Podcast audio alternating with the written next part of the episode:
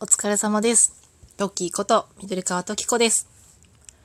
ただいま、先輩と後輩の秘密基地へようこそでおなじみの先輩と後輩がラジオトークをジャックしている時間ですね。皆さん、たくさん聞いてますか？私がこのお題、コラボを聞いた時にちょっと連想したのが、トーカーの皆さんがね、もうこう元気玉を集めて、病室でね、こう待ってる先輩に向かって、こう、はーってこう元気玉を送って、なんかよくアニメとかであるじゃないですか。その元気の玉がね、こう、光の筋が見えて、その人のところにパーッと飛んでって、まあだから例えば先輩のね、携帯、スマホのところにこうパーッと光が集まって、スマホがピカーって輝いて、こうスマホのところがね、こうパーッとまあ宙に浮くようなね、なんかそんな感じで、こう、トーカーさんたちの元気玉をパーッと飛ばして、先輩の元へね、ちょっと入院中ということで、元気が届けばいいなぁなんて、私もその中のね、まあ、人、一玉、一人として賛同できればいいなと思って、ちょっとトークを取ってみようと思ってます。はい。で、今日のお題コラボのテーマが、自分がね、伝えたいことを自由に言っていいってことだったので、まあ私伝えたいことって何だろうって考えた時に、まあママだから子育てのことかなとかいろいろ考えたんですけど、まあ自分自身がね、こうママとかその、親とかそういうのを外して、まあ、緑川時子さんとして、なんかずっと好きだったこととか、なんか人におすすめしたいことってあるかなって思って考えたのが、お菓子でした。そう。あの、すっごい軽い話題で申し訳ないんですけど、私がずっとちっちゃい頃から変わらずね、この私実は秋っぽいんですよ。結構秋っぽくて好きなものとかコロコロ変わっちゃうんですけど、一番好きって言えるのが、チョコアンパンがすごい好きなので、今日はチョコアンパンの魅力について、プレゼン していきたいと思います。はい。チョコアンパンって、あの、聞いてる方々食べたことあるかな？なんか意外とあのメジャーなようでマイナーなお菓子なんじゃないかなって私は思ってるんですけど、あの、チョコアンパンっていうのは、チョコなんですよ。これ、アンパンって書いてあるんですけど、まあちょっとね、ホームページで商品情報見ながら 喋ってるんですけど、アンパンのアーンのところはひらがなで、あーんってあの、お口をあーんしてねのあーんですね、伸ばし棒がついてて、あの、小さくて可愛い一口サイズのパンにソフトなチョコレートクリームを入れましたってことで、食べたことない人はね、え、あんこが入ってるのかなとかって思うかもしれないけど、中にはね、あの、ちょっと固めのチョコクリームがぎっしり入っているお菓子です。これブルボンが出て、ブルボンから 感じだった。ブルボンさんが出してます。で、これね、私なんで好きかっていうと、まあそもそもチョコ系の菓子が好きなんですよね。チョコ菓子が好きで、チョコがすごい好きでつまんじゃうんですけど、まあ食べやすいんですよ、そもそも。あの、これね、私だけかもしれないんですけど、チョコアンパンって、あの、菓子パンの部類に入れてもいいんじゃないかなってぐらい、ちょっと小腹が空いた時にパクッとつまめる？それこそ、ラジオトークとかをね、ちゃんと編集とかされてる方は、まあ、編集の合間とかにね、ちょっとパクパクっとつまめるような、まあ、一口サイズで食べやすくて、しかもね、あの、なんかパンっては言うんですけど、ちょっと、ど、その生地自体はお菓子寄りで、まあちょっと軽いね、ちょっとサクサク、サクサクとまでいかないかな。あの、悪く言うとパサパサのパン、あの、空気感のあるパン。あの、食感はちょっと違うんですけど、組織構造的に言うと油揚げみたいな、ちょっと空気を含んだ感じの、ちょっと軽い感じのパンなので、まあ軽くもつまめるし、お腹にも結構溜まるので、まあ本当にちょっと今日ご飯食べれない時間がないんだけどっていう時にちょっとつまむのにもね、あの、いいかなと思います。私もなんかちょっと若い頃は、あの、ご飯の代わりにチョコアンパンを食べてた時期もありました。ので、かなりおすすめ。そう、ご飯にもなるんですよね。ご飯にもなるのは私だけかもしれないけど。で、まあ、ずっと好きだったので、まあ、久々にね、じゃあこれをラジオで撮ってみようと思った時に、あ、ちゃんとチョコアンパンについて調べてみようと思って、ホームページに行ってみたらですね、今、面白い企画をホームページでやってて、あの、このメインキャラクターがね、アンパンおじさんって言うんですけど、このアンパンおじさんと、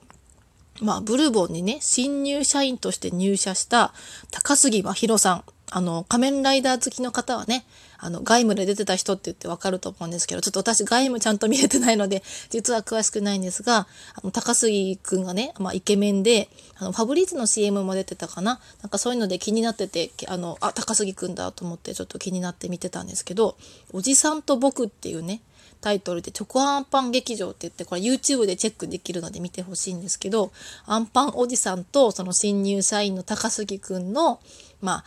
バックヤードでの悩み相談会みたいなちょっと動画が載ってるので、もしよかったらこういうコンテンツがちょっと好きっていう方はね、見てみてほしいです。で、それ以外にもホームページにですね、チョコアンパンのアンパンおじさんのキャラクター紹介が載ってるんですが、あの結構ね、家系図が詳しく書いてあって、あの、ブラウニーおばさんって妹がいたりとかね、あの、これ詳しく見てほしいんですけど、アンパンおじさんの妹で国際結婚してブラウニーになりました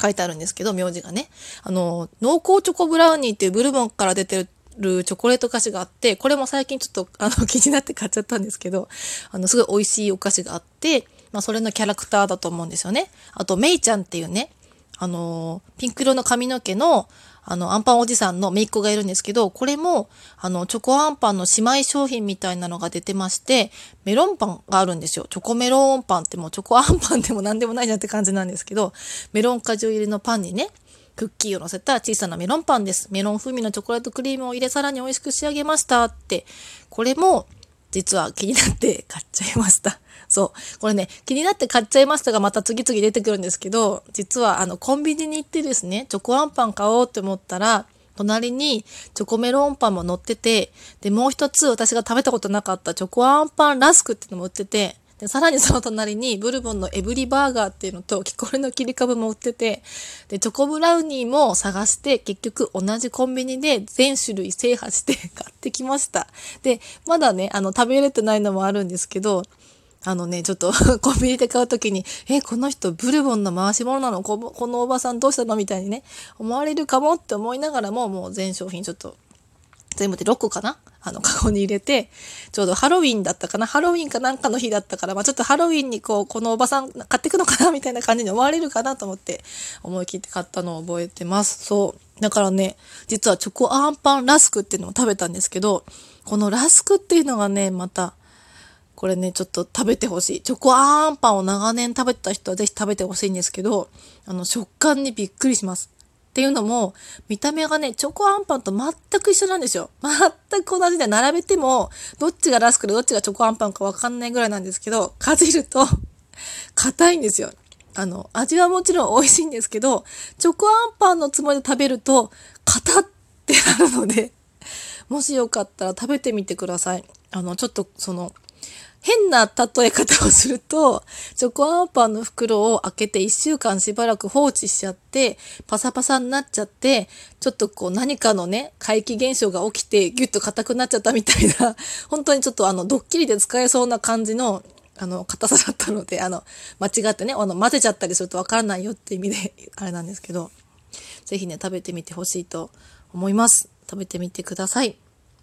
はい。あとはね、その高杉さんのね、コンテンツで、そのさっき紹介した濃厚チョコブラウニーのサイトでもね、高杉くんのイケメンボイスが聞けたりするので、もしね、高杉くんのことを好きな方はそっちもチェックしてみてほしいと思います。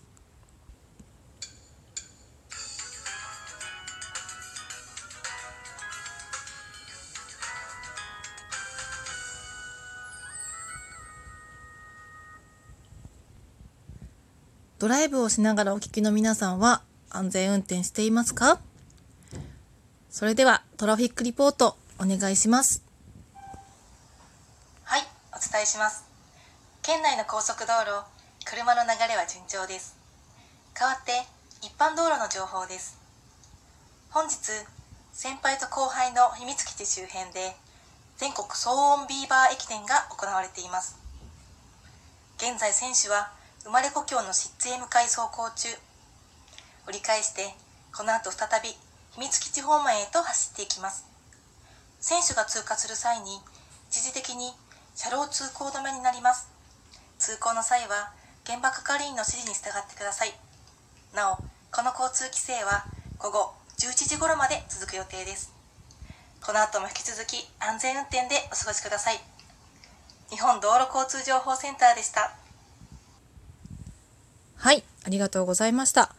今日はね、ちょうど騒音ビーバー駅伝が行われているということでね、この駅伝もね、あの、ビーバーさんのね、修正がね、あの、機嫌になってるっていう話ですよね。どうしてもね、その元いた場所に戻ってくっていうことでね、まあ折り返して秘密基地周辺に行くのがね、まあ毎年伝統のね、ルールというかね、まあコースになってるので、まあ、ここからもね、また騒音ビーバーさんが戻ってくんじゃないかなと思うんですけど、皆様気をつけて見守ってくれたらなと思います。というわけで、残り2分となってしまいましたが、私の伝えたいこと、チョコアンパンの魅力は伝わったでしょうか？実は最初にこのチョコアンパンの回を取ろうと思った時に、チョコアンパンで12分なんて取れないんじゃないかなって思ったんですけど、まあね、私が今回伝えたかったことのもう一つに、何でもやりたいことがあったらチャレンジしてみようってことがあったので、ちょっとチャレンジしてみました。あの、ラジオをやりたいっていう気持ちもあったからね、ちょっとまあ、ラジオ風を取り入れてみたり、これもね、あの、素人の私にとってはチャレンジだったので、ちょっと、この機会にチャレンジしてみました。私は、なんか趣味とかね、特技とか人に誇れるものもなんもないし、と思って、あの、うじうじしてたんですけど、まあ、いつかね、話す仕事なんかもやってみたいなって憧れがあったので、まあ、だったらインターネットラジオやってみようっていうちょっとしたあの、チャレンジをしてみたら、今すごいね、いろんなトーカーさんと絡んでもらったりとか、まあ、反響もらえたりして、まあ、なんとなくね、こう自分の中でやっててよかったな、楽しかったなって思いがあったので、なんか私みたいになんか自分なんてって思ってる人がいたら、なんかちっちゃなことでもいいから始めてみたら楽しいよ、みたいなことをね、伝えられたらいいなって思ってました。私もね、なんか全然何も特技も何もない、こんな私でもなんか楽しく配信できたりしてるのがラジオトークなので、もし何か何かラジオトークじゃなくてもやってみたいって思うことがあったら、ぜひぜひチャレンジしてみてほしいなと思います。時間なくなっちゃいましたが。はい。それでは皆様、今日もお疲れ様です。